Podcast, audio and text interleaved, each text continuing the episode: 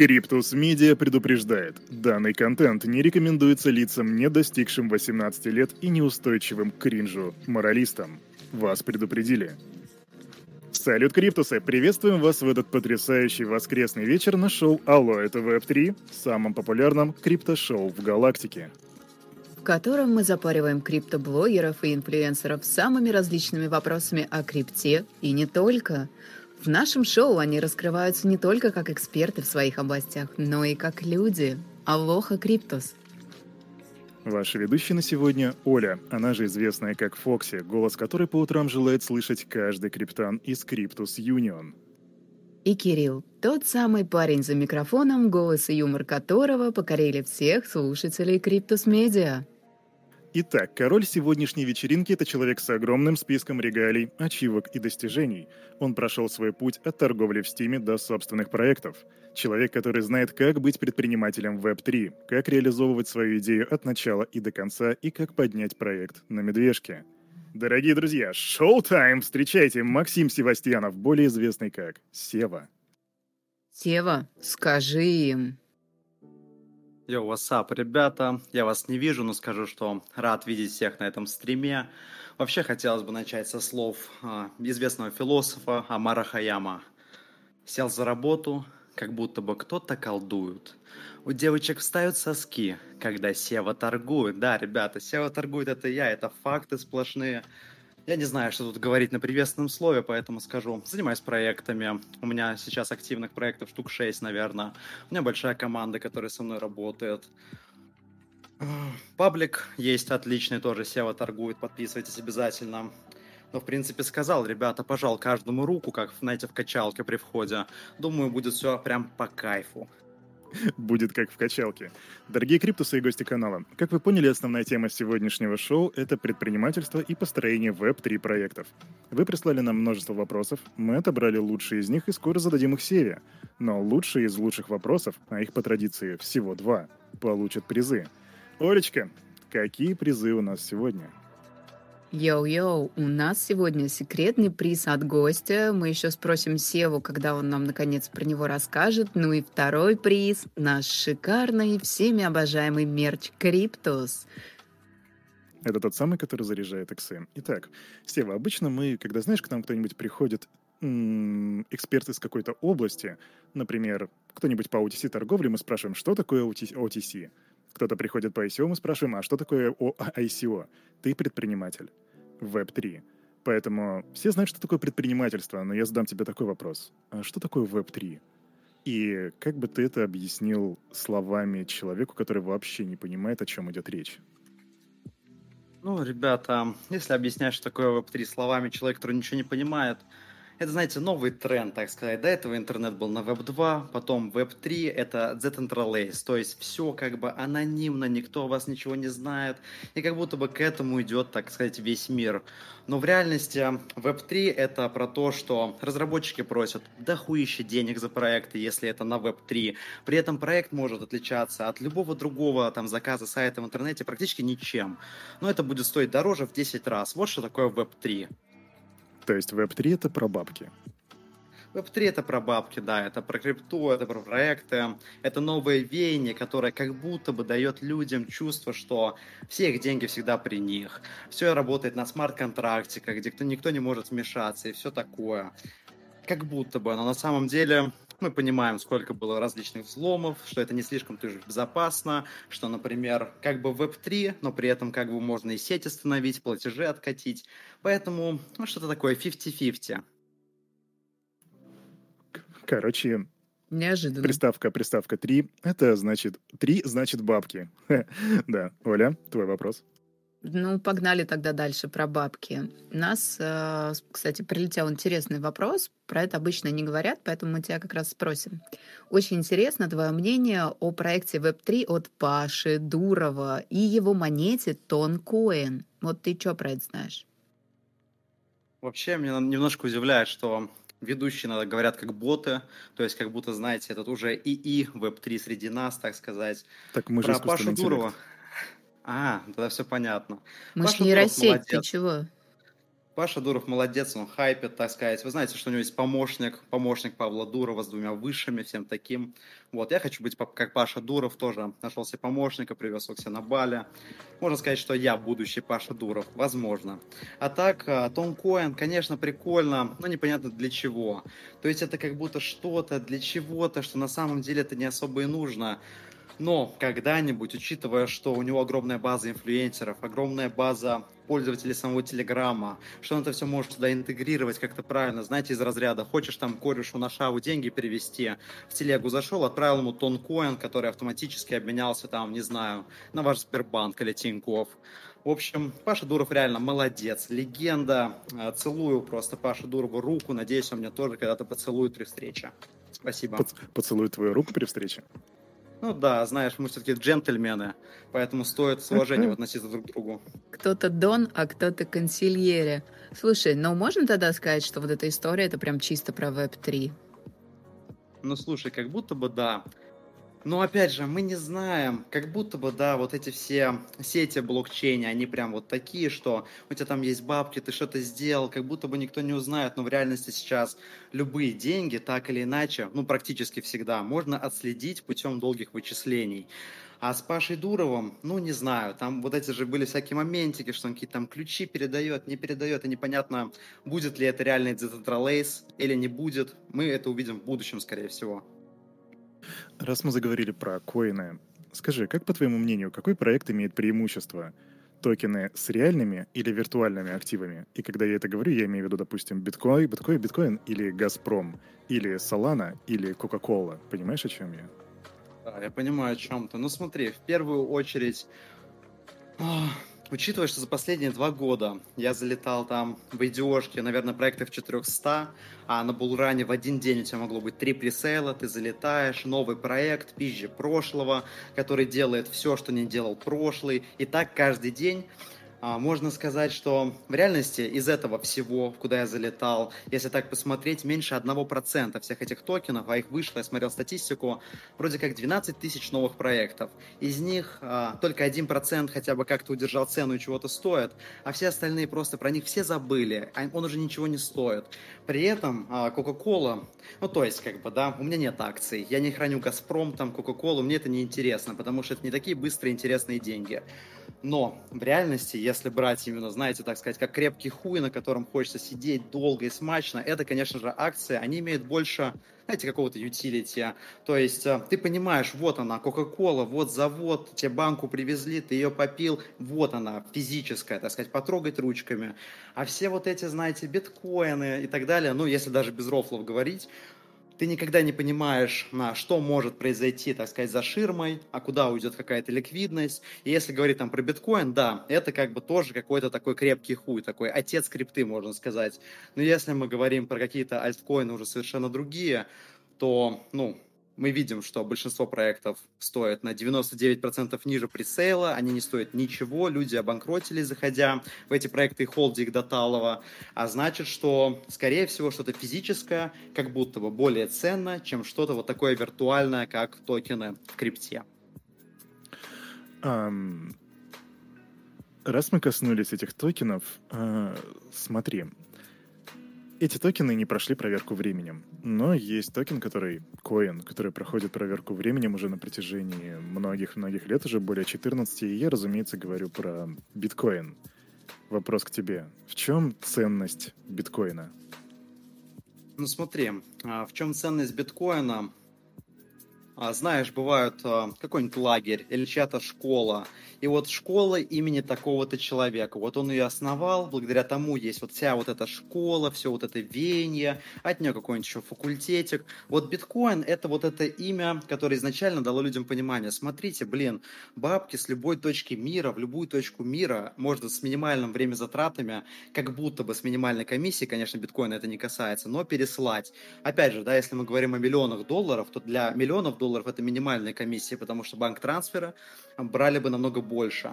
И биткоин это прям такой отец, понимаете, отец, спасибо тебе, что ты есть, потому что Остальные люди, основываясь на то, что вот реально есть такая криптовалюта биткоин, все это построено так, что как будто бы и никто не управляет, все деньги видны, все вот это.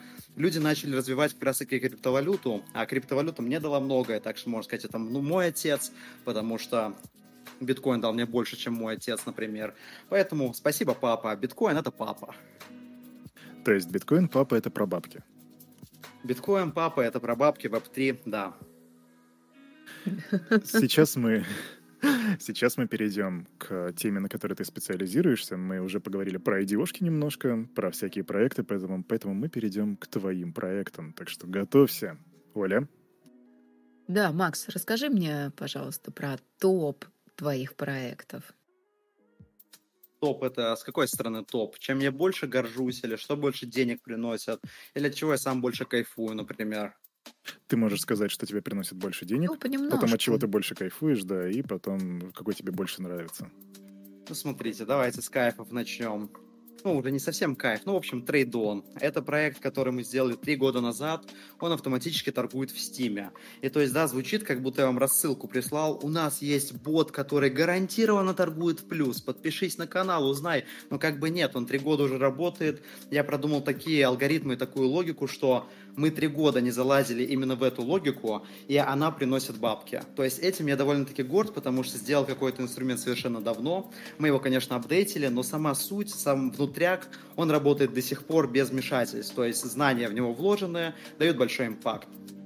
Дальше, ну, опять же, ребята, не шилю, ну, моя приватка, наверное, потому что с нее вышло очень много челов, которые заходили туда как раз со мной после Стима, у них были там, условно, тысячи долларов и тысяча, и я знаю прям, ну, наверное, десяток людей, у кого с этой тысячи стало больше триста тысяч долларов, но прямо сейчас рынок в говне, но ну, вы должны это понимать, и поэтому, если рынок в говне, это не значит, что вы сейчас зайдете в мою приватку и сделаете такие же иксы, тогда был булран, а тогда была ситуация, что ты заходишь, двадцать иксов это так, чисто на покушать, десять иксов ты носом вертишь, два икса ты даже не заходишь.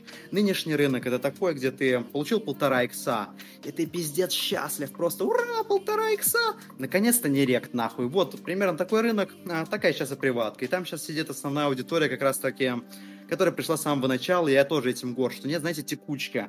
Мне никогда не приходится пиарить его где-то, говорить, вступай в приватку, получи акцию, потому что там сидят одни и те же люди, сформировалась крепкая комьюнити, которым, которым я ценен, которые мне ценны. Что еще можно сказать, чем я еще горд? А, наверное, проект, который еще публично я не освещал, это Seva Merchant Bots. То есть мы сделали на веб три, как раз-таки на блокчейне, свою мерчант-систему, которая автоматически... Ты можешь подключить ее к любому магазину и получать платежи в крипте. Никто не узнает, как бы, откуда у тебя бабки пришли, никаких налогов, никаких больших комиссий, все максимально быстро, и это реально полезно. Я хочу это качнуть, ну, максимально сильно, чтобы все такие, ну, где подключить криптоплатежи? Конечно же, у Севы. Вот чего я хочу добиться. Вот я, наверное, остановлюсь на топ три, есть еще проекты, но это прям такое, с чего я кайфую, наверное. Твоя цитата. Стремлюсь сделать свою экосистему Seva Ecosystem, которая будет стоять на одном уровне с Яндексом. Что это за экосистема и как ты будешь забирать долю Яндекса? И какую? Такси, еду, поисковая система? Смотри, когда я говорю про то, что я хочу добиться того, чего Яндекс, это не значит, что я хочу идти по протоптанной дороге Яндекса и просто повторить за ними. Это же максимально тупо, они уже захватили этот рынок. Яндекс, понимаете, что это такое? Это огромный сервис, где есть куча инструментов различных, там музыка, такси, еда и так далее. Ты конкретно или кто-то вот из слушателей заходит и готовы платить бабки за эту музыку, готовы платить бабки там за такси, за какие-то подписки и так далее, потому что им это так полезно, что они просто даже не думая платят вот эти подписки. подписки. Они сами хотят платить, чтобы это получить. И как раз-таки именно вот к этому я хочу прийти в экосистеме, чтобы мои продукты были максимально полезны людям, они понимали, за что они платят, и они сами хотели этого делать. То есть мне не приходилось шилить им, показывать, смотрите, вот это прям, ну, супер топ, ну, вообще разъеб, чтобы они просто понимали, о, у Севы есть вот это, вот это, вот это, это мне надо, это я беру. Вот до этого я хочу дойти. Ну и, соответственно, миллионные аудитории, которые этим пользуются, потому что к тому же мерчанту нет проблем подключить условные там десятки тысяч инфлюенсеров, десятки тысяч людей, которые что-то продают через интернет. у них будут сотни тысяч пользователей, которые по факту используют мою мерчант-систему. И уже, знаете, такой маленький шажок к Яндексу. Но когда у меня появилась эта мечта, Яндекс, он как будто бы был в два раза слабее, а прошло всего два года, и за эти два года нереальный прорыв. Добавляются разные сервисы, функции, просто разъеб, все улучшается, и видно, что ну, Яндекс процветает, развивается, и поэтому догонять его еще сложнее, но это мотивирует. Да, спасибо за вопрос, спасибо за ответ. Как думаешь, если говорить про Seva Ecosystem, на сколько процентов в данный момент она приблизилась к той точке, в которой ты догонишь Яндекс? Ну, говоря открыто, да, если так вот с воздуха брать проценты, это, наверное, процент один, может быть, может быть два. Это а сильно. Если сравнивать... Сравнивать по прибылям, да, ну как бы очень далеко до Яндекса. По комьюнити, комьюнити уже есть, есть уже лояльность большая. И в целом по инструментарию я, конечно же, даю то, чего не дает Яндекс. Поэтому где-то я его даже обгоняю, можно сказать. Ну, наверное, только потому, что Яндекс этим плотно не занимается. Слушай, ну вот Яндекс, например, развивался не на свои деньги, да, а на заемные, ну, инвестиции разные. Вот умеешь ли ты привлекать деньги в свои проекты, и как ты это делаешь? Может быть, на ай си о-шки будешь выводить, на ай ди о-шки? Ну, смотри, вообще я с детства приучился к тому, что брать чужие деньги и что-то на них делать не очень хорошо. То есть, да, это всякие кредиты, инвесторские деньги и так далее. И получается так, что я достаточно быстро развиваю свой капитал, чтобы у меня хватало денег на развитие. Но я еще не вышел до того уровня, где мне нужно масштабное развитие с условным там, инвестированием в маркетинг в миллион долларов. И если мне это нужно будет, я вполне себе смогу найти людей, потому что много лет в работе, много с кем общаюсь, почти все друзья... Почти все люди, которые там ведут какие-то крупные паблики, мы с ними реально хорошо общаемся, потому что там приятные люди, я довольно приятный человек. И если я что-то продвигаю, моя аудитория понимает, вот Сева что-то запустил, это точно не хуйня, потому что я ни разу ничего не рекламил в своих пабликах, ни разу не давал им говна, никого не брил, никак не зарабатывал на своей аудитории. Весь мой заработок с аудиторией строится исключительно на том, что я даю полезный инструмент, они с него что-то получают и платят мне за это, то есть такая экосистемность получается, как у Яндекса. И поэтому привлекал бы я деньги, скорее всего, сначала с людей, которые у меня в приватке, потому что а, бывали моменты, когда мы собирали какие-нибудь пулы, вот такие движения, и собрать там даже сотни тысяч долларов чисто с людей, которые у меня есть в приватке, это не проблема. Если мы говорим о миллионах, тут уже нужно более плотно подготовиться, я бы, скорее всего, а, сделал полный продукт-лист, то есть весь roadmap прописал, все этапы, как что развивается, для чего, почему. То есть если вы вообще хотите у кого-то взять бабок, вы должны понимать, если вы тем более хуй с горы, да, вы приходите к челу и говорите, у меня есть бомбовая идея, просто пиздец, но если у чела есть бабки, у него их много, настолько много, что он с вами может поделиться, у него явно нет времени сидеть, додумывать за вас ваш план, додумывать, как это должно работать. Если вы просто в двух словах опишете свою идею, скорее всего, ну, вам не дадут денег. Поэтому нужно ко всему подходить фундаментально, то есть обязательно нужно составить полный список, полный лист проекта, что, как будет, почему, почему это принесет деньги, когда это принесет деньги, сколько нужно денег, чтобы это принесло денег, сколько это денег принесет с этих денег, что даст возможность масштабирования, почему этот проект хороший. Ну, вообще, в любом случае, если проект не масштабируемый, он плохой, поэтому нужно показать, почему он масштабируемый, почему... Из миллиона, которые условно воскладывают, это будет десять миллионов, потом сто миллионов. И если вы нигде там не напиздели, это как бы факты, true story, скорее всего, ну, и проект реально хороший, вы понимаете, как это делать, у вас есть понимание, у вас есть, допустим, команда уже, у вас есть опыт, тогда какие-то деньги вы точно сможете начальные привлечь. Но, опять же, скорее всего, на каких-то юридических условиях по типу подписания каких-то договоров с нотариусом, все дела. Но если вы не собирались никого наебывать, то это и неплохо, это хорошо для всех. Не проще на ай ди о выйти? Ну, смотри, просто выйти на ай ди о, я бы так сказал, но... Хм. Да, можно и на ай ди о выйти, но, опять же, если ты запустишь проект, в котором ты скажешь, ебать, мы сейчас веб три порвем, ну, как бы, кто с этого ай ди о у тебя токен купит или эн эф ти-шку? Это, опять же, все, что я писал по факту. Это полный список действий проекта, что, почему, как вы будете развиваться, roadmap. То есть из этого, в принципе, и строятся все фундаментальные проекты, которые выходят на пресейлы и собирают там, условно, капу в лям баксов. Если это какая-то а, эн эф ти-щиток, да, говно полное, то это там двадцать-тридцать тысяч баксов. Но опять же, даже они стараются, даже они прописывают идею. Ну, то есть подготовка решает. Просто, видишь, не все обладают возможностью так, такого нетворкинга, да? И, как мне кажется, для некоторых проектов э, выход на ай ди о может стать хорошей историей. В любом случае, выход на ай ди о – это нетворкинг, потому что, ну, что ты сделаешь? Сделал ты токен, да, свой. Почему это токен не такой же, как миллион других? А, ты сделал сайт. Почему этот сайт не такой же, как миллион других? То есть тебе нужно по-любому найти людей, которые как-то, какие-то инфлюенсеры об этом расскажут. Да, можно за бабки, условно. Но если ты привлекаешь бабки, откуда у тебя бабки, чтобы заплатить там тысячи долларов, а реклама в крипте стоит примерно так, чтобы привлечь эту рекламу, чтобы эти люди о чем-то рассказали. Если вы скамер, блядский, да, вы хотите наебать людей, в таком случае с кайфом, вот делайте то же самое, идете к инфлюенсерам и шилите свой говнотокен. И надеетесь, что люди не проанализируют фундаментально ваш проект, тогда вы соберете бабок вообще с кайфами. Но я против такого, это не очень круто. То есть ты делаешь ставку на доверие? Да, да, это обязательно. Доверие, лояльность – это самое важное вообще, что есть. То есть... Достаточно, понимаете, один раз где-то проебаться, и можно потерять всю репутацию за долгие годы. Но если ты не сделал этого ни одного проеба, такого, знаете, резкого, или ты даже проебался, но все компенсировал, тогда люди будут за тобой идти, они будут понимать, почему, например, почему какой-то инфлюенсер должен рассказать о твоем там приват-сейле, или там вообще паблик-сейле. Почему? Потому что ты то-то, то-то, то-то, сделал то-то, то-то, никого не наебал, действительно, там отзывы, тоси-боси. Ну, в общем, важно создавать свое доверие, репутацию, если вы хотите хотите работать долгую, если вы хотите не каждый день запускать по проекту, а за, через десять лет прийти к такому проекту, который там оценивается в миллиарды долларов. Ну, миллиарды вот, долларов, неплохо. Да, ну вот помимо денег, да, мы все деньги, деньги, деньги, проект, но есть же еще такая важная составляющая, как команда. Вот скажи, как собрать правильную команду, чтобы ты знал, что с ней реализация возможна, и как вообще отрабатывать с персоналом? С командой у меня подход, знаете, мамы курицы, я выращиваю цыплят.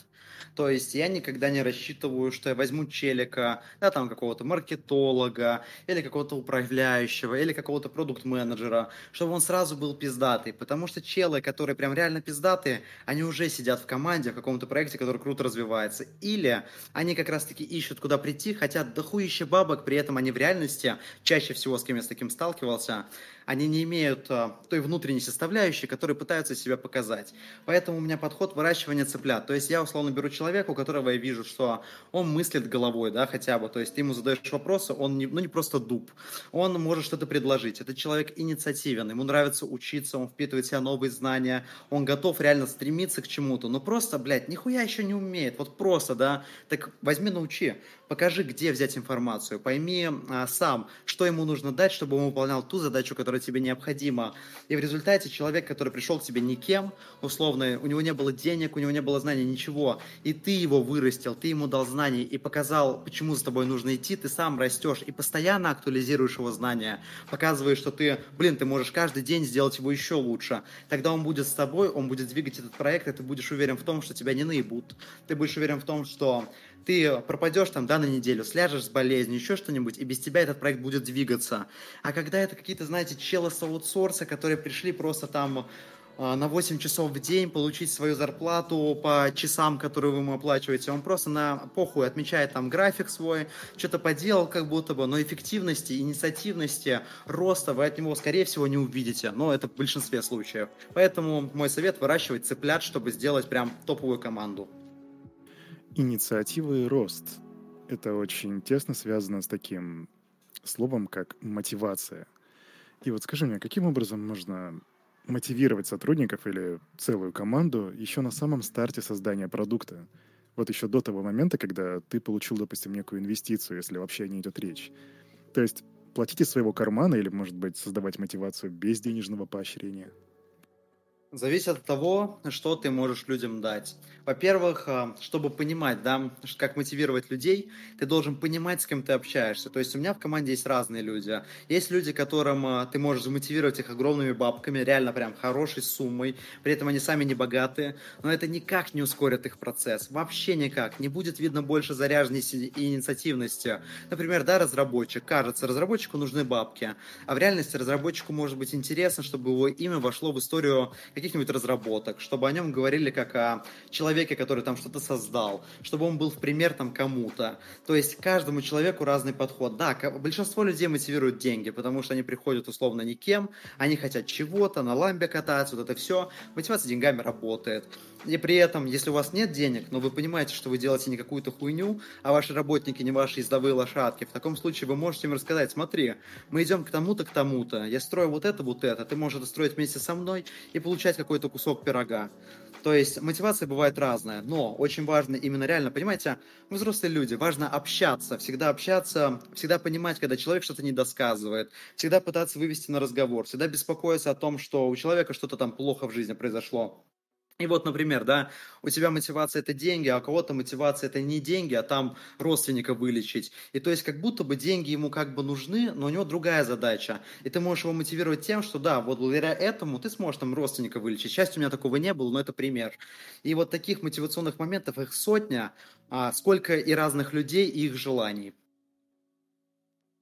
Спасибо. В одном из твоих постов, когда я скроллил твой паблик, я нашел такую информацию, где ты говоришь, что готов бы вступить в команду, в какой-то проект, при условии, что тебе будут платить пять тысяч долларов при сорока или пятидесяти часах в неделю.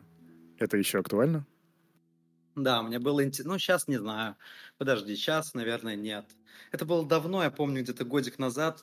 А в чем а, мой кейс? Чего я желал? Прийти уже в рабочую команду и попробовать что-то улучшить. То есть я достаточно часто интегрировался в различные проекты, официально, неофициально, как-то еще общался с их разработчиком, руководителем и так далее, и подкидывал идеи, которые действительно продвигали этот проект, улучшали его. И поэтому мне было интересно влиться в какую-то команду, посмотреть, как работает другая какая-то команда, как у них все устроено, есть ли что-то, что я могу подчеркнуть для себя, есть ли что-то, что я могу принести для них. И в результате за это еще и получать кэш. сорок часов в неделю – это сорок часов в месяц. Это одна рабочая неделя интенсивная или же по полтора дня каждую неделю, что вполне на тот момент я мог выделить.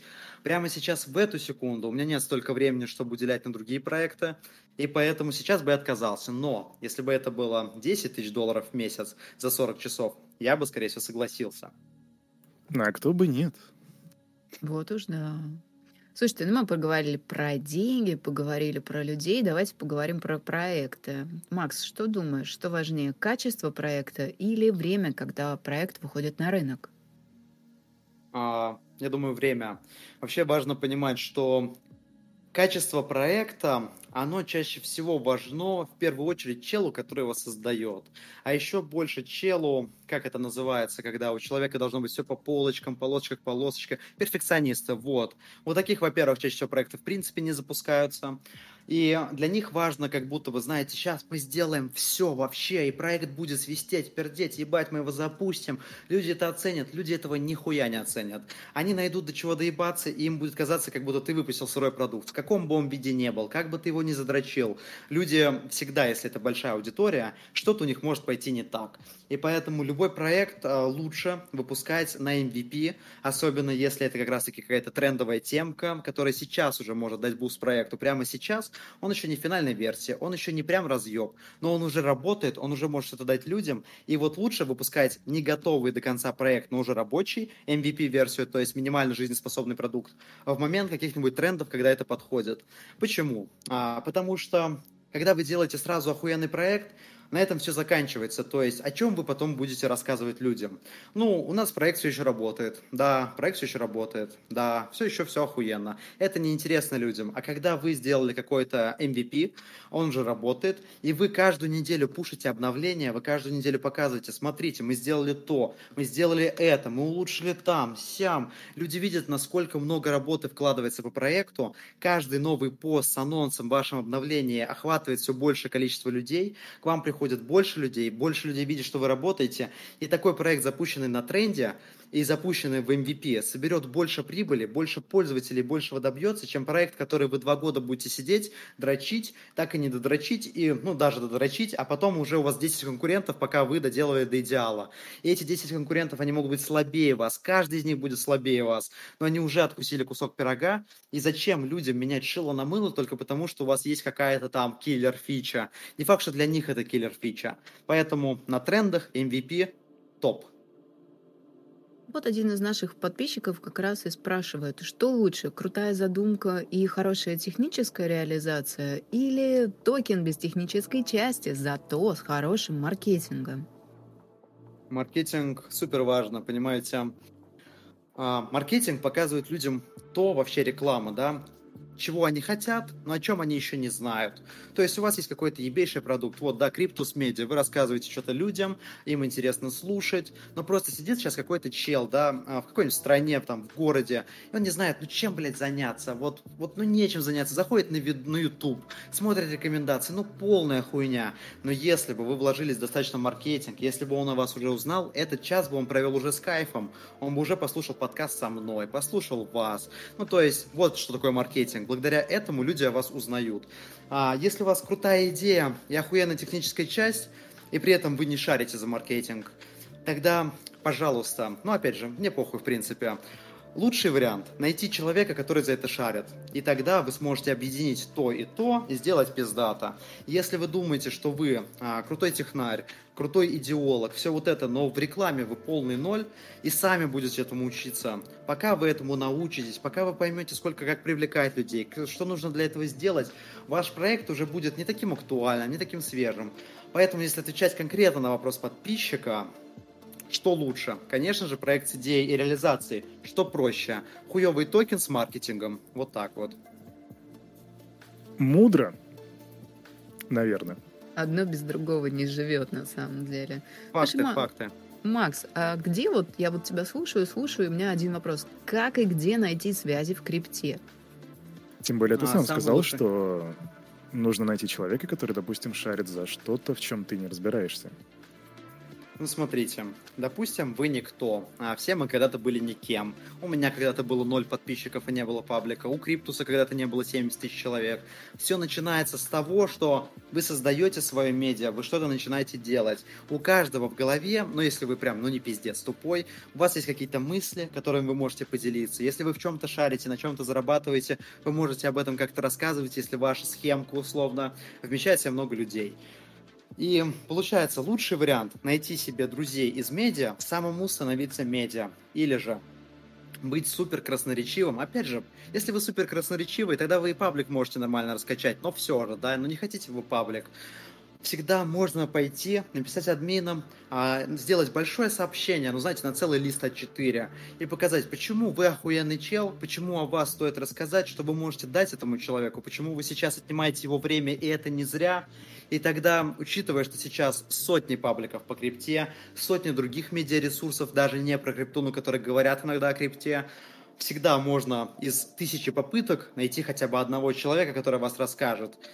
В принципе, вот так вот. Либо паблик, либо сидеть, дрочить сотню раз, разным людям писать, пытаться новые виды сообщений им отправлять, больше их заинтересовывать. И тогда каждый, кто пытается много-много раз, обязательно достигает успеха. Просто есть челы, которые такие: да я пиздец, я попробовал уже десять раз, и у меня ничего не получилось. И кажется, да, ну как будто десять раз, но ну, немало. А получилось-то у чела, который сделал сто раз, сто пятьдесят раз. И вот эта разница между челами, которые чего-то достигают, и между челами, которые как бы, ну я пробовал, но не получилось, значит хуйня. А у тебя на какой раз получилось? Um... Ну, слушай, на самом деле для меня неудача какая-то, это просто шаг к удаче. То есть я не считаю эти попытки, где что-то не получилось. Ну, например, да, вот мы запускали Seva Farm Tools, какой-то вот проект, про, который автоматизирует play-to-earn игры. Сейчас он не особо актуален, но все же. Мы на протяжении двух месяцев, каждый день, я слышал от разработчика, что мы вот пиздец готовы, мы заряжены, сука, как огнемет. Сейчас мы запускаемся, у всех ботик там все делает, бабки все рубят, мы рубим бабки, все счастливы. И два месяца я это слышу, два месяца я не сплю, ночами сижу с кодером, сплю по четыре часа, просыпаюсь, снова иду с кодером на созвон. Ну вот, два месяца просто нон-стоп попыток, чего-то изменений, тестов, внесения каких-то, ну, вариаций, покупки каких-то там серверов, короче, миллион попыток для того, чтобы в итоге я запустил анонс: ребята, мы сделали это. И это, блядь, того стоило сто процентов. Поэтому готовьтесь к сотням попыток. Если вы уверены в себе, если вы уверены, что ваша идея хороша, а, но при этом у вас не получается, значит, вы просто недостаточно раз постарались. Скажи мне, вот представим себе гипотетический проект. Допустим, это будет какая-нибудь социальная сеть, но на блокчейне. Нам просто этот вопрос прислал подписчик, и звучит он так. Как веб три технологии можно применить в социальных сетях и общении в целом? Имеет ли смысл в мессенджере на блокчейне и как приводить туда людей?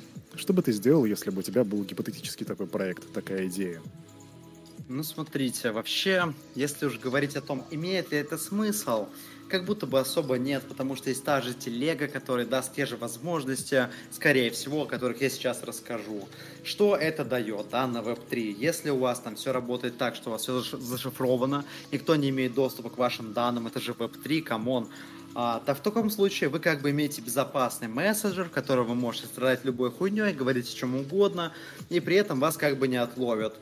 В принципе, можно сделать какой-нибудь там условно смарт-контракт, на котором есть подпись, и через эту подпись даже без комиссии отправлять сообщения, и таким образом как бы все на блокчейне, но по сути мессенджер обычный.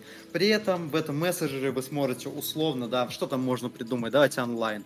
Можно бабки переводить, да, друг другу, очень удобно. А можно, например, сделать этот мессенджер и сделать какую-нибудь там про-версию для команд. И в этой команде, например, у вас будет... Ты закидываешь в начале месяца бюджет, и смарт-контракт распределяет зарплату твоим работникам, которые сидят у тебя в мессенджере и отчитываются, сколько они там чего сделали. Ну, то есть условный Slack на веб три. А что еще можно сделать? Ну вот, в основном это про деньги и про безопасное общение. То есть кому-то что-то переслать, как-то что-то это сделать автоматически. Но, честно говоря, если уже нету сейчас у тебя там готового мессенджера без веб три, то как-то пытаться сделать мессенджер на веб три сейчас так бесполезно, потому что рынок захвачен. То есть есть WhatsApp, даже, прикиньте, деды даже вайберами пользуются. Есть Telegram, есть даже ВКонтакте. Помните ВКонтакте? Я помню ВКонтакте. Есть дохуя всего. Почему вы лучше их? То есть, если у вас есть дохуище бабла, просто дохуище, это, это измеряется в миллионах долларов, и что у вас есть идеальная, идеальная команда, у вас есть уже продукт или идея этого продукта, вы понимаете, как его сделать? Да, можно сделать там свой севограмм условно, но если всего этого нету, то поймите, что сейчас в мире миллиард, миллиард реальных идей, как заработать, э, сделать какое-нибудь решение боли клиентов, э, кому-то что-то надо, а вы это можете предоставить, и этого реально миллиард. Каждый день можно находить по одной идее. Тогда зачем тратить свое время на веб три, когда, скорее всего, это сделает Twitter? Ну, в общем, если вопрос, я не помню вопрос, если есть ли смысл, мне кажется, смысла нет. Вот. Вообще нет смысла ни в чем тогда. Я, я забыл вопрос, но типа, да и хрен с ним, смысла нет, ребят. Просто смотрите, когда вы залезаете в рынок, вы должны оценивать свои возможности. То есть я не говорю, типа, просто, пацан, сдайся, опусти руки. Нет, но нужно быть реалистом. То есть, условно, вот есть там разные телефоны. Как будто бы на рынок телефонов даже выпустить свой телефон, свою модель даже логичнее, чем делать свой мессенджер. Есть куча других вариантов. Сделать там свой бренд одежды, сделать своего какого-то бота для чего-то, сделать какие-нибудь сканеры для каких-то платформ, сделать какие-нибудь, сейчас там уже проблемы геополитические, сделать свои дропшиппинг-сервисы, простроить логистику, ебать, миллиард вариантов, но нет, пойду делать мессенджер, нахуя? Вот, поэтому лично для меня смысла нет. Слушай, а какие, вот на твой взгляд, самые распространенные ошибки веб три проектов? Безопасность, я думаю, самое первое, что челы берут кодеров, которые вот только что выучили Solidity. Просто, кто не знает, да, веб три, а, это про смарт-контракты, там вот это все в крипте. Большинство разработчиков пишут на Solidity. Solidity — это супер похожий язык, похожий на Node.js тот же, поэтому те, кто были Node.js-ерами, довольно быстро акклиматизировались в Solidity. И получается, что... А, что получается? Ошибка безопасности. Просто берут челов, которые не понимают, что такое еще смарт-контракты. Такие думают, сейчас мы что-то сделаем и оставляют уязвимости. А потом мы видим во всех а, СМИ о том, что ебать, проект там Манго, Джоба, Папа вынесли на девяносто миллионов долларов. Почему? Потому что недостаточно они о безопасности позаботились. То взломали, все взломали, эти обанкротились. И это только, прикиньте, хайповое мы слышим. То есть вот прям то, что уже кого-то, как будто бы чего-то добилось. В то же время запускается еще сотня челики, которые имеют опыт а, в, так сказать, хакеры, проще говоря, которые знают, как работают уязвимости, которые работают с этим. Они ежедневно обносят эти мелкие проекты на десять, на двадцать, на сто тысяч долларов. Об этом, об этом просто никто не знает. И чел вложил все свои бабки, бабки инвесторов, проект обанкротился, все, доигрались. Так что самая а, такая ошибка, первая, это, конечно же, безопасность. А, второе... Я, я думаю, что на самом деле на безопасности все останавливается, потому что если ты проебался с безопасностью, ты проебал проект, скорее всего. Если ты проебался с чем-то другим, то есть, да, твой функционал недостаточно хороший, недостаточно быстро что-то работает, недостаточно там времени уделил на что-то, всегда еще не поздно, пока тебя не обнесли нахуй, это исправить, улучшить, написать новый смарт-контракт. Но если тебя обнесли, как бы уже поздновато, ребята. Поэтому безопасность – самая большая ошибка, самая распространенная ошибка. Вторая. Стоп, стоп, стоп, я вспомнил вторую. Экономия на разработчиках. То есть чаще всего приходят люди, так сказать, в пиджачках с бизнесов и думают, ебать, а мы криптопроектик замутим, а потом Гелендваген купим, роликсы наденем, и охуенно. Ему говорит разработчик, типа, ну, две тысячи долларов будет стоить там какой-нибудь простенький смарт-контракт. Чел такой, ебать, да я за две тысячи долларов, нахуй, тебя найду и со спортиком тебе ноги сломаю. И берет чела за двести баксов. И этот чел за двести баксов, ему делать этот проект будет, ну, я не знаю, двенадцать лет, может быть, тринадцать лет.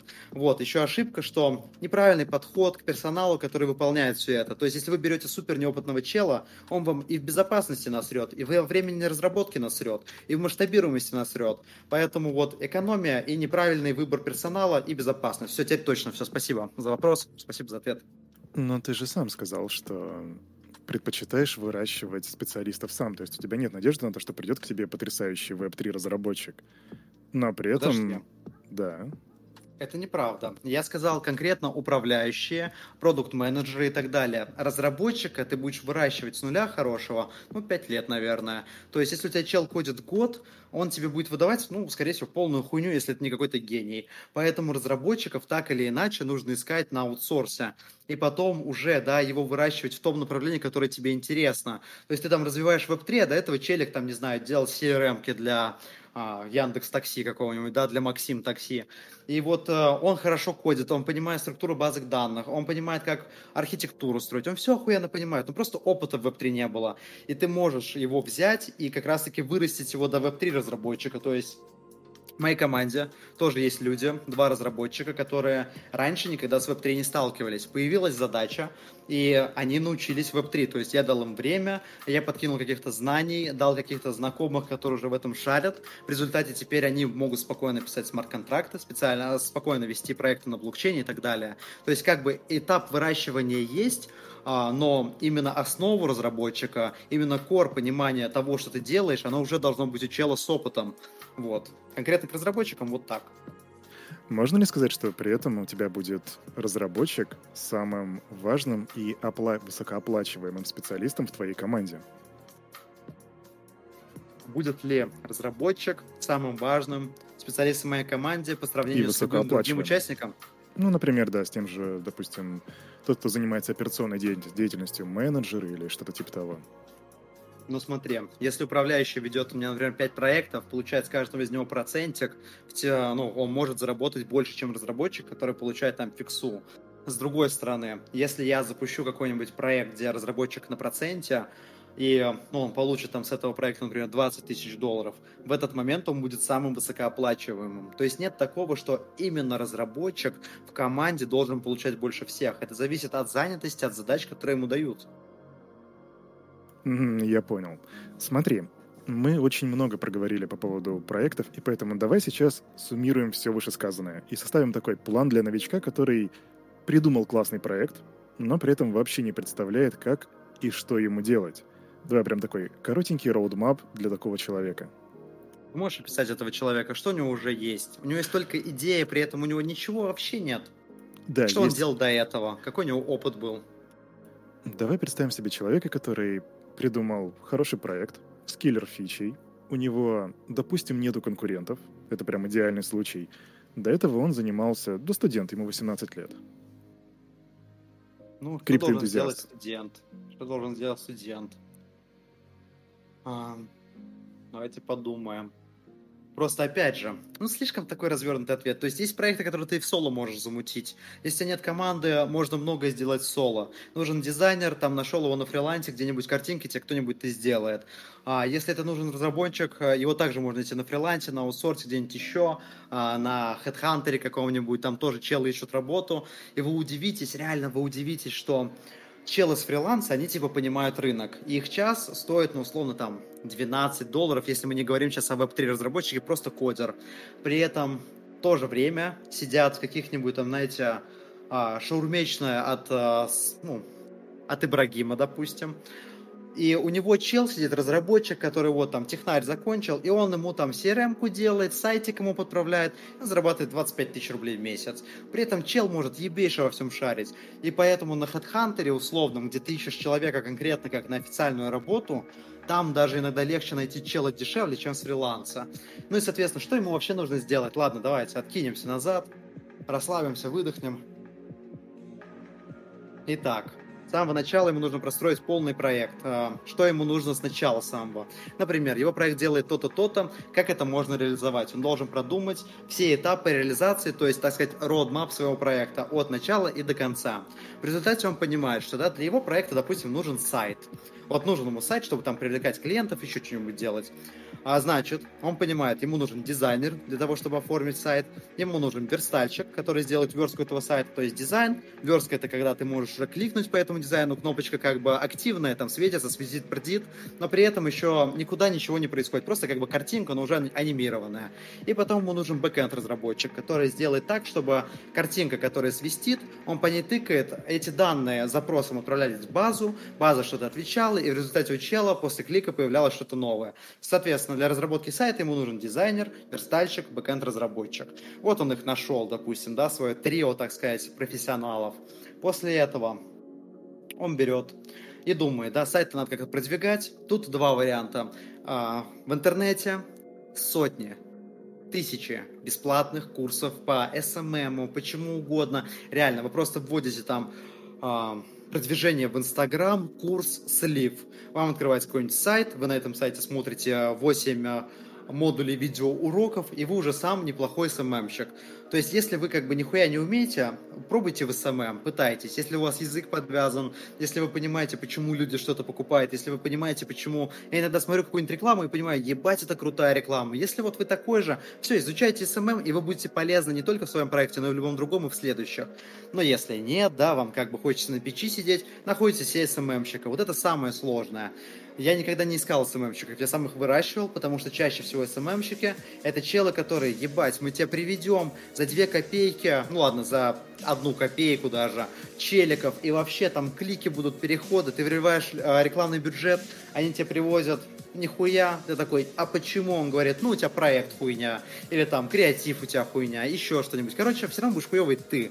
Поэтому эс эм эм-щиком либо становись сам, либо его где-нибудь выращивай. Опять же, вот вырастить эс эм эм-щика, посадил какого-нибудь чела доверенного, даешь ему задачу учиться, платишь ему какую-то минимальную зарплату, чтобы он все штаны поддержал, а, пока он учится, да, и все, он уже твой эс эм эм-щик, ты понимаешь, он тебе объясняет, чему он научился, и вы вместе что-то думаете. И вот все, у тебя получается четыре чела. Тебе нужно сделать сайт и как-то на него привести людей. В принципе, это достаточно, чтобы сделать какой-нибудь там простенький стандартный проект, который будет приносить бабки. То же самое, если у тебя там Telegram-бот, а, также тебе нужен, тут уже дизайнер не нужен, но опять же, тебе нужно понимать... А, ю ай и ю экс структуру твоего бота, то есть чтобы твой клиент за минимальное количество кликов произвел оплату, чтобы он нигде не потерялся, чтобы везде у него было понятно, где он находится, как вернуться назад и так далее. Продумываешь это, и тут тебе нужен только уже бэкэнд-разработчик, и тех, кто делают телеграм-ботов, их еще больше, они еще дешевле, их проще найти. А, нашел такого чела, сделал телеграм-бота, нашел эс эм эм-щика или сам стал эс эм эм-щиком, все, у тебя готовый продукт. То есть вот два таких пути. Нету денег, смотрите. Самый простой вариант, ну такой бизнесовый, взять у кого-нибудь из родителей в долг. Брать кредит, например, я бы не советовал, но опять же, если вы понимаете, что у вас высокая маржа, например, да, вы придумали, как генерировать какой-то продукт, ну там, да, вот, например, самый простой из недавних таких схем, вот, на которой пацаны мучились, Telegram премиума. Нашли, что можно там за лиры покупать, продавать подарком, точнее дарить. И, соответственно, им это обходится там рублей в четырнадцать, в Селеге это стоит триста рублей, продай ты это за сто пятьдесят рублей, у тебя маржа получается сколько там, ну, икс десять. Вот, все совершенно просто. Все, что тебе нужно сделать, значит, занять начальные деньги на разработчика, чтобы сделал телеграм-бота, который будет продавать это. Даже можно вот это без телеграм-бота, просто страничка с отзывами, обязательно страничка и... реклама, чтобы люди увидели о твоем продукте. В общем-то, если у тебя низкие инвестиции, высокая маржинальность, то это, скорее всего, хороший продукт. Ты с него можешь стартовать и на него там занять у родителей какие-то деньги. Или взять, или у друзей, или еще что-нибудь. То есть, если денег нет вообще, если вы понимаете, что как бы, ну, проект может быть хуйня какая-то, ничего нет плохого, пойти там листовки продавать, пойти месяц где-то официально поработать, заработать какую-то зэпэшку, чтобы у вас были бабки найти разработчика. То есть, всегда есть варианты, абсолютно всегда есть варианты чего-то достичь, главное этого желать. Вот. Спасибо.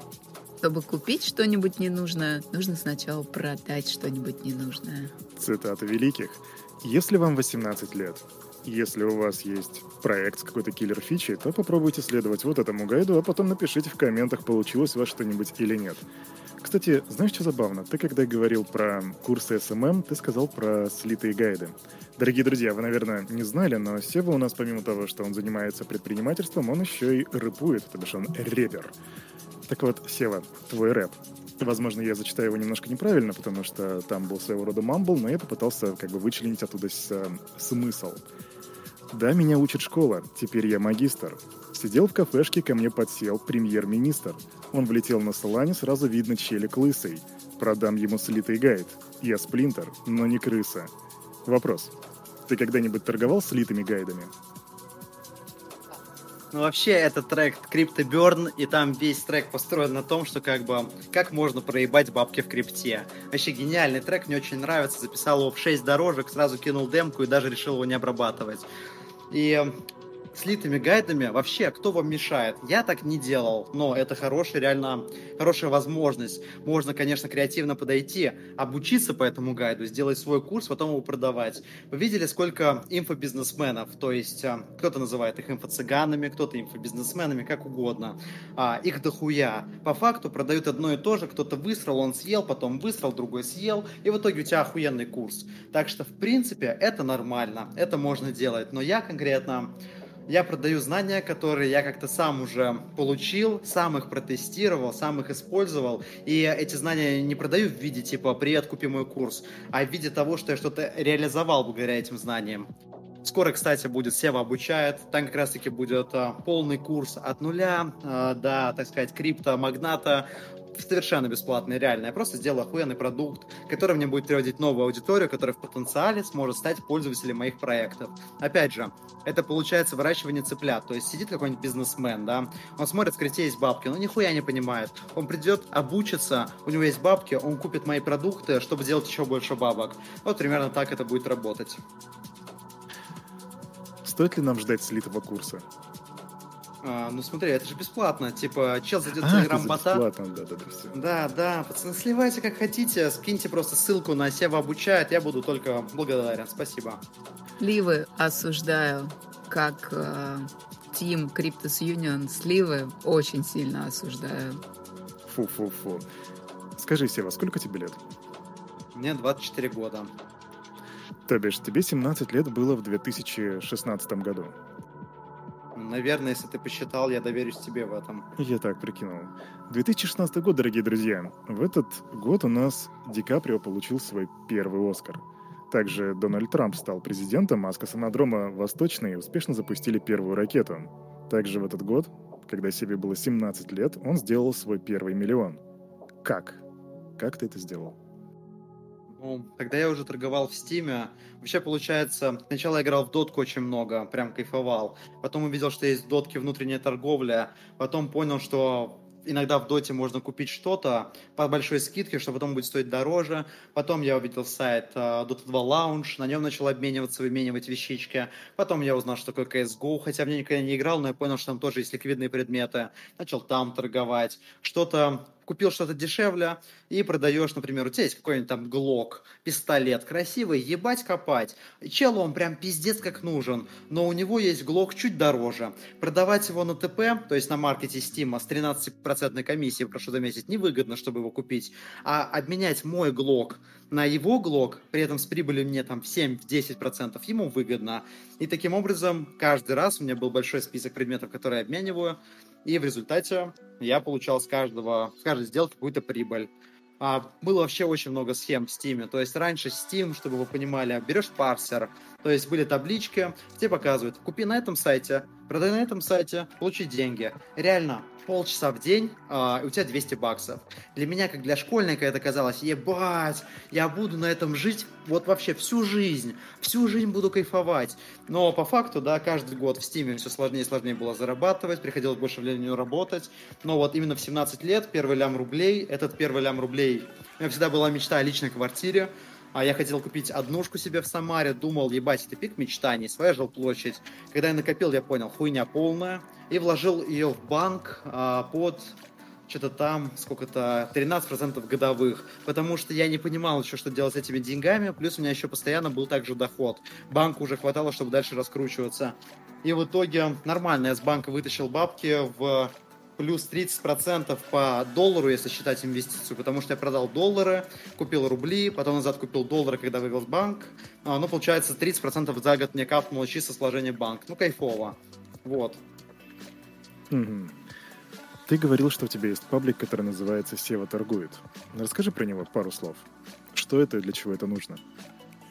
Ну, смотрите, «Сева торгует» сначала он пошел по Steam, потому что к тому моменту, я не помню уже сколько, ну дохуя лет я трейдил-то в Steam, уже лет, наверное, пять-шесть, я понимал, что я могу дать кучу знаний людям, но мне всегда было сыкотно, знаете, начинать свой паблик, во-первых, потому что, типа, сольешь схемку, ее заюзают, во-вторых, я не понимал, как быть максимально полезным людям, но в один день я откладывал это где-то два года свой паблик, в один день я его просто создал, а, сделал календарь для трейдеров, то есть в Стиме есть а, времена, когда все пизже, когда все хуже, когда скидки, когда не скидки и так далее. И с этого все пошло. У меня было много друзей, которые тоже торгуют в Стиме, у них уже были паблики, они обо мне как-то рассказали, просто так по-дружески. С этого все началось. И основная моя суть паблика «Сева торгует» в том, что я рассказываю то, чем я занимаюсь сам, рассказываю о своих мыслях, о своем опыте с бизнеса, жизни, чего-то еще. Иногда бывают там бьюти какие-то штучки, типа, смотрите, пацаны, ебать штучка. Вы знаете, что такое матирующие салфетки? У вас лицо блестит, вы просто этими салфеточками прошлись, и у вас лицо, сука, матовый глянец. Вы просто смотрите на себя, такой красивый мальчик, а я о них даже не знал. Я рассказал пацанам, мне потом пацаны говорят, спасибо, Сева, реально охуенно. Вот про что мой паблик, он про мою, так сказать, про мои мысли, про мой опыт, про это все. Стоит отметить, что я там никогда не делаю рекламы, то есть мне очень много раз предлагали всякие скамы ай ди о прорекламить, эн эф ти-шки, и реально предлагали сумму, там, типа, десять тысяч долларов за пост. Но это супер плохо, потому что ты такое, ты придешь туда своих людей, потом твои люди поймут, что ты говноед, и не придут уже в твои проекты, поэтому я никогда ничего не рекламлю. Я все, что, если там даже о ком-то рассказываю, чисто потому, что мне, блядь, нравится, вот прям кайфую. Вот о чем мой паблик. Как думаешь, почему тебя читают люди? Я думаю, я спрашивал у людей, в принципе, со мной делились, потому что там много цитируемой информации, то есть ее хочется рассказать другим, я даю реально... Ну, как, у меня есть прям реальный опыт. Блин, я в работе до хера лет. Я знаю, о чем рассказывать, я много чего-то узнаю, много развиваюсь, и поэтому меня и читают люди. То есть я не подаю все под каким-то, да, форматом из разряда, там, тема дня, сегодня расскажу о таком. Нет. Я захотел, написал вот в кайф какой-нибудь пост на десять тысяч символов. Это три поста. Я заебашил три поста, потому что мне в кайф. В этот блог, хоть я все делегирую по бизнесу, я никогда в жизни никого не просил мне делать посты «Сева торгует», потому что это моя творческая часть.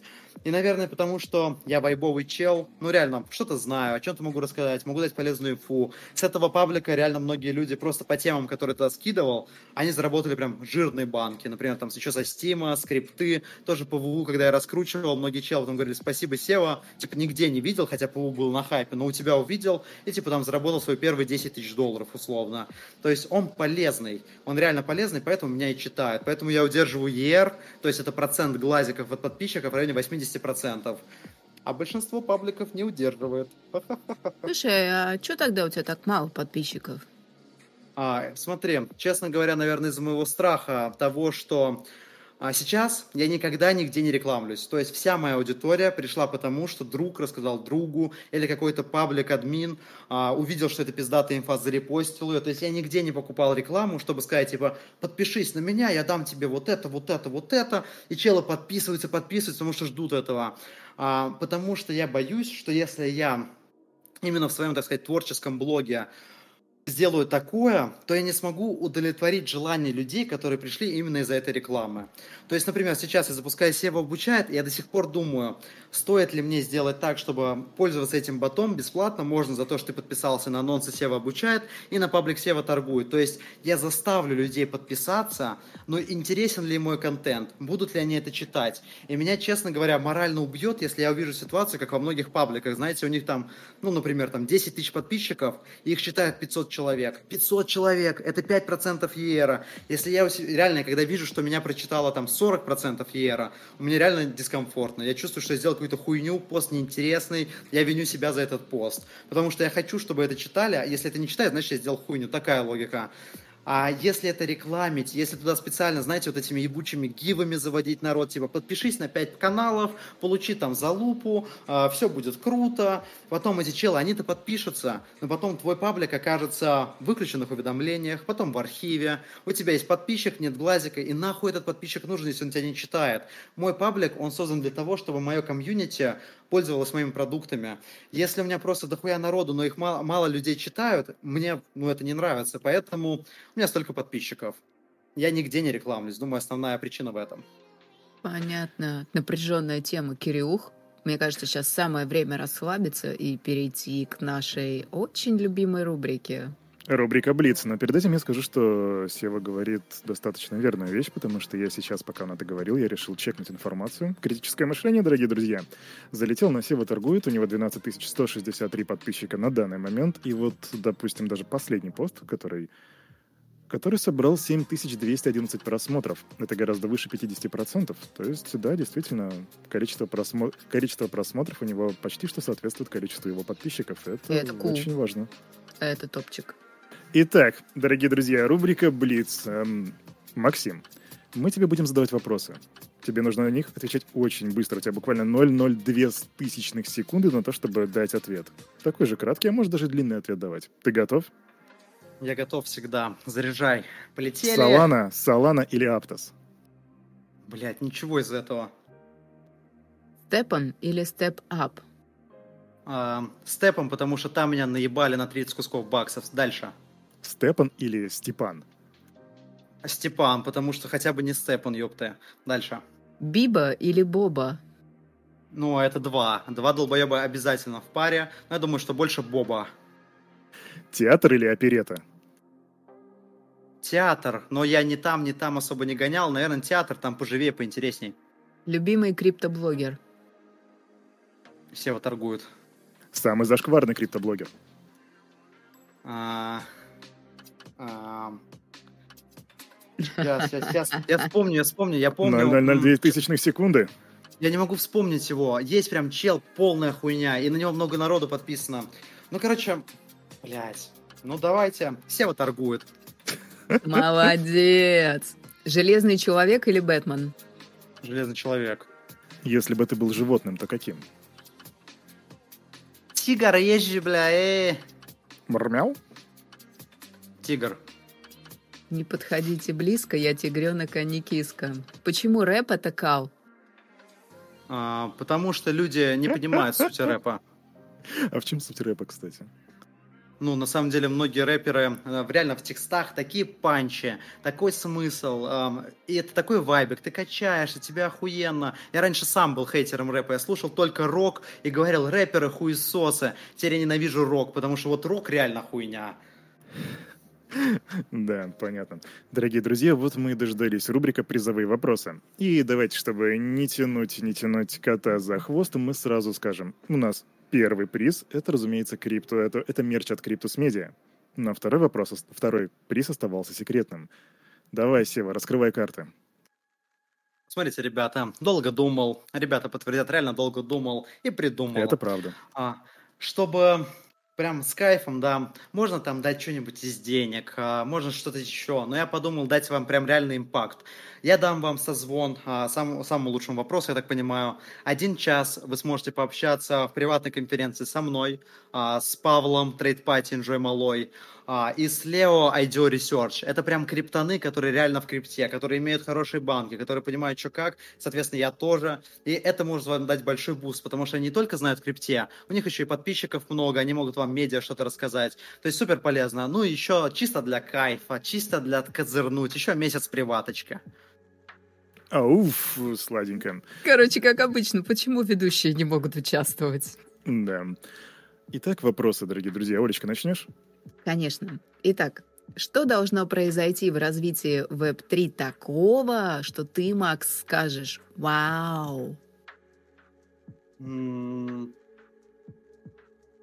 Бля, ну это, наверное, знаете, когда веб три выйдет до такого уровня, но ну, это больше технологическая часть. Ну, я не знаю, блядь, что должно произойти. А ти ви ти должен быть баксов пятнадцать. Вот это прям вот, вот этот топчик. Я скажу, вау, кайф.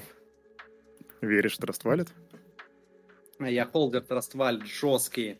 Когда он начал расти, у меня стало семьдесят процентов портфеля в Trust Wallet. До этого, когда он начинал, там, когда я его закупал, было только двадцать процентов. Вы видели его график вообще? Медвежка, ему похуй. Булран тоже, к сожалению, похуй. Ну, короче, Trust Wallet. С девяти до девяти мы молимся на ти ви ти. А, неплохо. Я тоже верю в Trust Wallet, потому что я слежу как раз за некоторым новостным фондом, за графиком, поэтому да. да. Это не призовой вопрос, но а, би эн би тоже вроде себя неплохо показывает. И Trust Wallet, Binance, би эн би, скажи, си зет. Он тоже предприниматель. Ты его уважаешь? Максимально уважаю. Вообще, чтобы вы вот понимали, ребята, кто в крипте, если вы нихуя не шарите, просто делайте то, что дает Binance. Он дает лаунчпады, это дает деньги. Они делали эн эф ти-сейлы, это дает дохуя денег. Они выпустили там токен Cake, а, ну, грубо говоря, да, обменник, который поддерживался Binance. Cake до сих пор жив. Дохуя обменников сдохло, там, зиросвапы всякие, а PancakeSwap до сих пор жив. Этот Cake можно было фармить за копейки. Они сделали кошелек Trust Wallet, Trust Wallet растет. Они сделали би эн би, я его покупал баксов по двадцать. би эн би растет, есть utility. Это, блядь, целая сеть, которая использует комиссии в этих би эн би. си зет просто гений. Вот он, криптозаговор. А я всегда говорил, что си зет это гений, и наша комьюнити подтвердит. Итак, второй призовой вопрос. Макс, представь, что твой вопрос с деньгами у тебя решен навсегда. То есть у тебя не осталось вообще никаких ячеек вопросных в плане бабла. Какой веб три проект ты бы делал? И в чем бы заключалась его идея? И делал ли ты бы его вообще, кстати? Я думаю, секунду. Это просто, знаете, тяжелый вопрос, неоднозначный. Это призовые вопросы? Они должны быть тяжелыми. Я же говорю, веб три, понимаете, это такое. Ну, типа, веб три это хайп. Ну, как бы полезно, да, вот этот вот decentralized, анонимность, вот это все, но а, если это все будет full decentralized, в этом не будет много денег, потому что челы, которые приводят сюда большие деньги, им важно как бы вот эта вся отчетность, прозрачность и так далее, поэтому в бесконечную децентрализацию мы не сможем прийти, ну, скорее всего, да, обязательно должны быть сексы, то есть биржи, которые, ну, вот все это делают, чтобы туда можно было прилить денег, обязательно должны быть проекты, которые повязаны как-то там с политикой, как-то повязаны с государством, чем-то еще, с крупными проектами, типа там мастер-карты всякие, да, визы, которые тоже как бы они все политические, ну, в зоне политики они все налоговые отчеты составляют это все. Поэтому, как бы, проект, который бы я делал, не факт, чтобы он был бы на веб три, но если мы говорим о веб три, я бы, наверное, сделал... Я бы, в первую очередь, делал что-то такое, чтобы люди, которые приносили туда бабки, что-то с этим делали, они получали больше бабок. А, например, да, вот как... А, меня очень впечатлила идея эл эм Boards, а, где там, знаете, лопатками копали в... на вакс-сети. А в чем была его суть? Это не просто пирамидка, как там многие play-to-earn игры. Была суть в том, что челики вливали свои бабки, на эти бабки запускало, зап- закупалось майнинговое оборудование, с майнингового оборудования реально капали настоящие деньги, за счет чего можно было не просто как в пирамиде, да, платить деньгами инвесторов, а платить деньгами, которые были заработаны за счет инвесторов. И за счет этого проект сколько прожил? Почти год. Сотня, за это время десяток play-to-earn игр а, взлетел, умер, взлетел, умер. Alien World, пацаны сидят, лопатку достал, чик-чик, там четыре цента заработал, кайфы. Вот, я бы делал что-то типа такого. То есть это бы обязательно было место, куда челики могут залить бабки. Эти бабки я использую в каком-то бизнесе, который приносит бабки, и за счет большего количества бабок он делает больше бабок. Часть этих бабок получали бы инвестора. За счет этого этот проект бы жил долго. То есть, если это ви пи три проект, то это проект, который будет жить очень долго и ну, не будет умирать. Вот что я что-то такое бы сделал. Можно ли сказать, что это был бы такой вайбовый веб три кликер?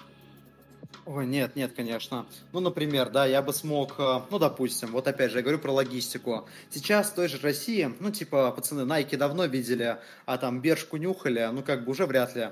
А, и получается, что есть большая проблема сейчас получить красивые вещи.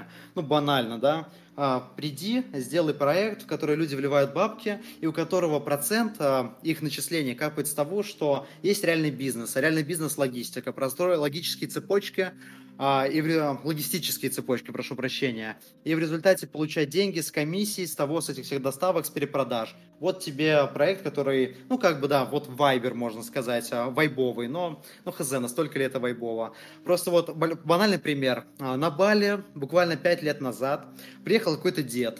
Просто дед обычный, да, у него были какие-то бизнесы, но мелкие. Он приезжает сюда и видит, что нет нормальных поставок молока. Вот, блядь, молока, прикиньте.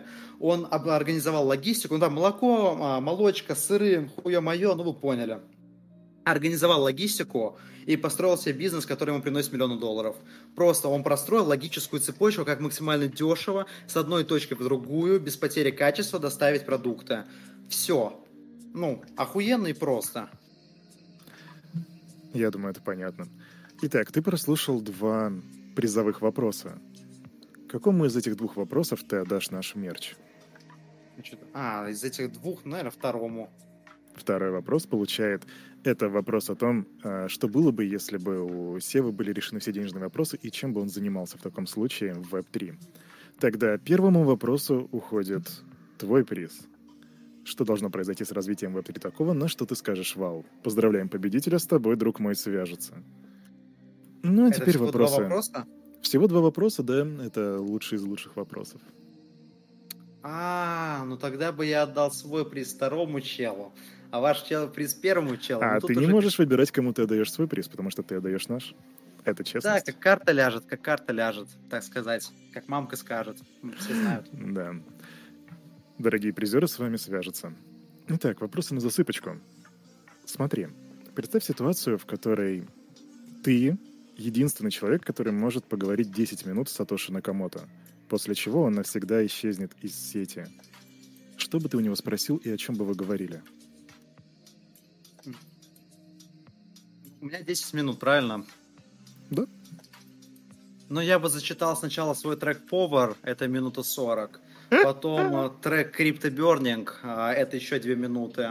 И спросил бы, что он думает вообще, хаслово, не хаслово. Если бы он сказал, что хуйня, тогда бы я ему свою новую демку вообще не про крипту зачитал, спросил, а это нормально?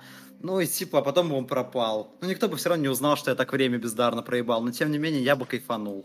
Теперь все комьюнити Криптус Медиа знает, что бы ты сделал. Макс, как считаешь, какова роль денег в жизни человека? Я думаю, одна из решающих, то есть есть челики, да, которые деньги не делают счастливым, но ёпта, лучше грустить с деньгами, чем без денег. С деньгами ты можешь, ну, реально больше, то есть у тебя появляются, то есть ты грустный, ну, ничего там тебе не нравится. С деньгами ты можешь записаться на любую секцию, попутешествовать куда угодно, попробовать любую еду, попробовать любой вид техники, попробовать любой вид путешествий, попробовать любой вид активности, попробовать, блядь, все что угодно попробовать, и тогда у тебя больше вариантов, что ты не будешь грустным, но когда у тебя нет денег, ты зарабатываешь, не знаю, там, пятнашку на заводе, приходишь заебанный и такой, деньги не делают меня счастливым, вот у меня сын, вот у меня жена, ёпта, вот мой коллектив. Ну, ёпта, ну, как бы, спроси у своего сына, хочется ли ему, может быть, там, не знаю, компьютер попизже, или, например, хочется он ли когда-нибудь, там, пальму увидеть с океаном, и он скажет, да, ёпта, папа, папа, где деньги? И вот, вот что дают деньги, то есть они не делают счастливым, но они дают возможности найти это счастье для себя. Угу. Но улыбка ребенка, например, может быть вызвана чупа-чупсом за пятнадцать рублей или пальмой. Это будет все так же улыбка, у ребенка нет критического мышления. Разве это не равноценно? Улыбку ребенка, улыбку ребенка может быть вызвана тем, что ему пальчик покажешь. Но ты понимаешь, ребенок-то вот он ребенок, да, сегодня он ребенок, завтра он подросток, послезавтра он уже взрослый челик, а ты ему оставил, типа, две горошины, ёпта, и говоришь, посади одну, она до неба тебя доставит, там великаны, ёпта, тебе денег дадут, а вторую горошину съешь, потому что у нас есть нечего. И как бы, да, пиздато, что ты ему чупа-чупс подарил в детстве, но как бы, я думаю, что во взрослом возрасте, ну, человеку хочется там больше возможностей, да, а вот улыбка ребенка пиздата, а улыбка, например, твоей жены, твоей девушки, то есть, да, ее можно порадовать там, взять листочек, красиво его сложить в сердечко, написать: дорогая, я тебя люблю, и так, ебать, каждый день, все там, не знаю, пять лет ваших отношений, ебать, она кайфует, такая проснулась, что, сегодня опять сердечко, да, сердечко, улыбается, машет, пиздата, а в реальности, да, ты можешь ей... благодаря этому, ну, из такого, да, что не очевидно, взять, купить ей какие-нибудь курсы, благодаря которым она сможет развиваться как-то, она сможет открыть для себя, знаете, все люди в чем-то талантливы, просто не все знают, что они в этом талантливы, потому что они себя не пробовали, дать ей возможность понять, в чем она талантлива, вот это дают деньги, то есть, как бы, да, деньги, типа... деньги пиздаты, я не знаю, не буду даже оправдываться, охуенно, с деньгами круче, чем без денег, факт. Большой русский босс одобряет. Каким ты видишь будущее крипты и человечества через десять лет? Крипты и человечество... Я думаю, что это в большей мере decentralized, к которому подсосан какой-нибудь монополист по типу Binance. Ну, через десять лет сложно, да, предугадывать, но в любом случае это мост, который необходим для больших денег вливаний в крипту. В целом, сама идея крипты, она реально хороша. Ну, то есть... Я, когда крипты не было, вот мы недавно даже с корешем обсуждали, прикинь, ты на Бали, и тут тебе нужно деньги снять. Ебать, как бы я с России себе сейчас деньги на Бали доставлял? Это приди, там, найди обменник, куда-то доставь, с другого обменника встреться с человеком, третий человек тудым-судым, и вот у тебя кэш с потерей, не знаю, там, тридцать процентов.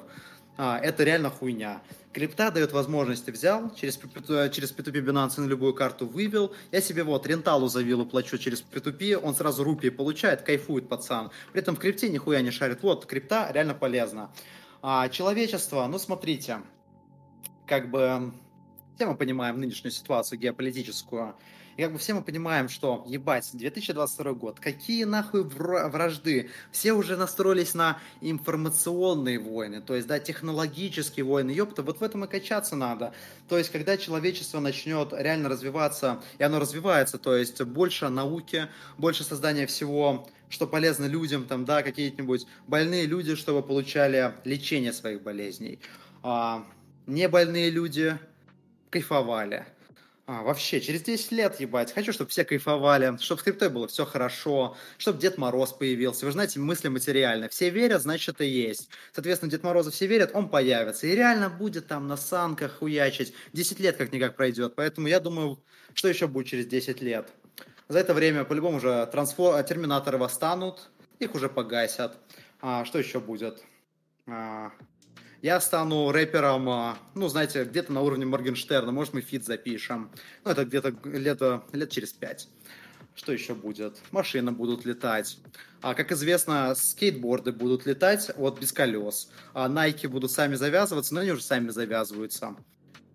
Что еще? Да, я, кстати, видел видос, где чувак просто движением ноги, как шиноби какой-то, завязывает себе шнурки. То есть без рук вообще. А, еще через десять лет, да, ты правильно подметил, все будут анимешниками, потому что поймут, что рэп и аниме — это охуенно. В принципе, все. Ну, ну что ж, поживем, увидим.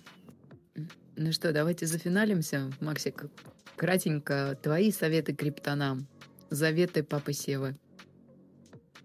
А, ну, смотрите, пацаны, реально, вот сейчас скажу, а, не поверите нахуй. Надо всегда верить в себя, потому что вот никому, кроме вас, не важен ваш успех так, как вам. То есть, да, кто-то вас там может поддерживать, там, девушки, родители, кто-то еще, но их поддержка строится на том, чтобы они хотите, хотят, чтобы вы были счастливы.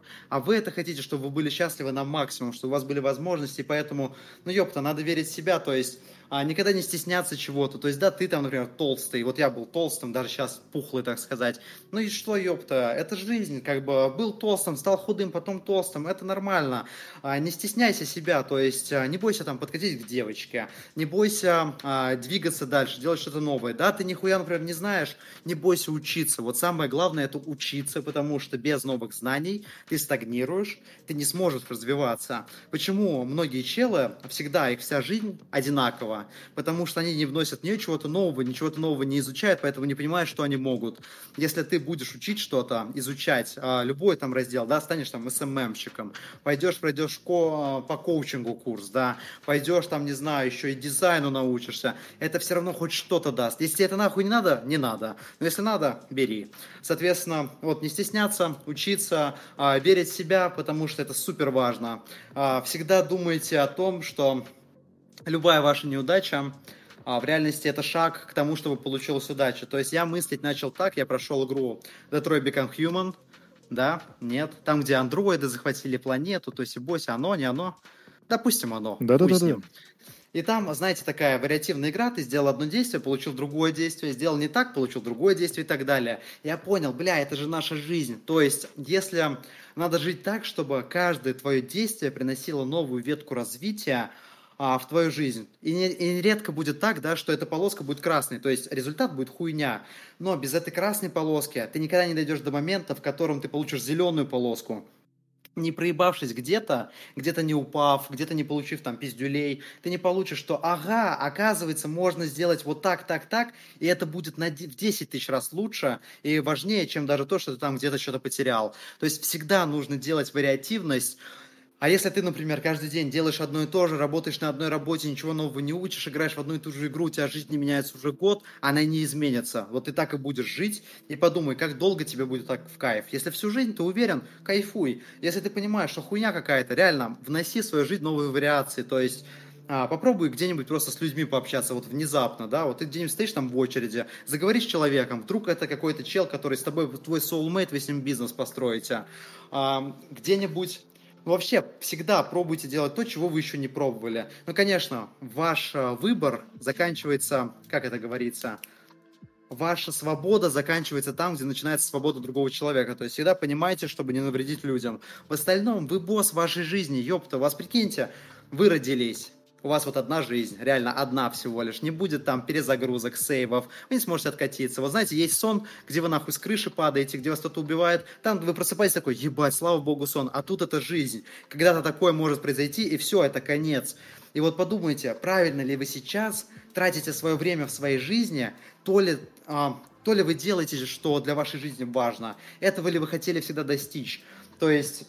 Поймите, реально осознайте, насколько ваша жизнь коротка. Вы вот пятнадцать лет дрочили там в школе, за вас выбирали большинство людей, там, родителей. У кого-то до двадцати пяти лет этот процесс, потому что пиздуй в университет, получай корочку, по которой ты никогда не будешь работать и так далее. А вот тебе двадцать пять лет. Ты молод, да, как бы еще, двадцать два даже. В сорок лет у тебя уже здоровье будет, ну, не таким свеженьким, как сейчас. Прикинь, восемнадцать ебаных лет. восемнадцать лет, которые ты можешь реально что-то прям крутое познать, увидеть, кайфануть прям по полной. Вот тебе сорок лет. Ну, как бы всего восемнадцать лет кайфов. Осознаете, вот вы живете, типа, там, сто лет, да, как старожитель, допустим. У вас всего восемнадцать лет полных кайфов, сорок до пятидесяти, ну, тоже неплохо, да, как будто бы. Еще есть люди, которые кайфуют. При этом, если вы заботитесь о своем здоровье раньше, потому что у вас может появиться такая хуйня, что вы в сорок уже будете не хотеть ничего делать. А после пятидесяти что? Ну, я не знаю, там, детей растить, да, что-нибудь такое. Но, опять же, это не то, что вы там на Эверест забрались, не то, чтобы вы там проплыли где-то, где-то активно отдохнули, пофлексили где-то, с кем-нибудь повстречались, что-нибудь поделали. Вот у вас настолько мало времени, и челы, сука, тратят его на то, чтобы в доте рейтинг апнуть. Лучше двадцать пять на карту, чем двадцать пять рейтингов в доте, в КС-ке, где угодно, запомните это. Вы смотрите какой-нибудь видос, да, развлекательный. Пацан, который снимает для вас этот видос, он понимает, насколько коротко его жизнь. Он создает этот видос, чтобы с него заработать, чтобы получить новых людей, с которыми может общаться, с которых он сможет получать жизнь, а вы просто потребляете. И если ты реально такой чел, бля, задумайся. Ну, то есть ты хочешь такую жизнь, ты хочешь, чтобы через двадцать лет у тебя все было так же, Вот что я хочу сказать криптонам. Не рассчитывайте там на одну схемку, не рассчитывайте, что крипта будет вечно жить, не рассчитывайте, что у вас что-то одно, за что вы зацепились, будет вас вечно кормить. Если вы развиваетесь, у вас никогда не будет вопроса, блять, а что мне делать, с чего заработать деньги? Никогда. Потому что у вас тут не получилось, вы умеете это, пошли поделали это. Там не получается, вы умеете вот это. А умеете вы это, потому что вы учились этому, пока делали предыдущее. Вечное развитие вам даст вечную возможность зарабатывать, жить, кайфовать, флексить нахуй. Поэтому, пацаны, желаю вам счастья, здоровья, любви и еще раз счастья, нахуй. Спасибо. Это, наверное, самый краткий ответ на вопрос «Твои советы криптонам». Итак, дорогие друзья, верь в себя, всегда развивайся, воспринимай любую неудачу как шаг вперед. И будь счастлив. Большое спасибо, что слушали нас сегодня. Макс, большое спасибо, что пришел к нам. Это была очень продуктивная беседа. Спасибо большое вам. Ребята, вам самим понравилось, что я рассказал? Мне вот интересно вас послушать. А ты можешь потом посмотреть фидбэк. Итак, дорогие друзья, до свидания. Пока-пока. Саламат Малан. Сева торгует. Сева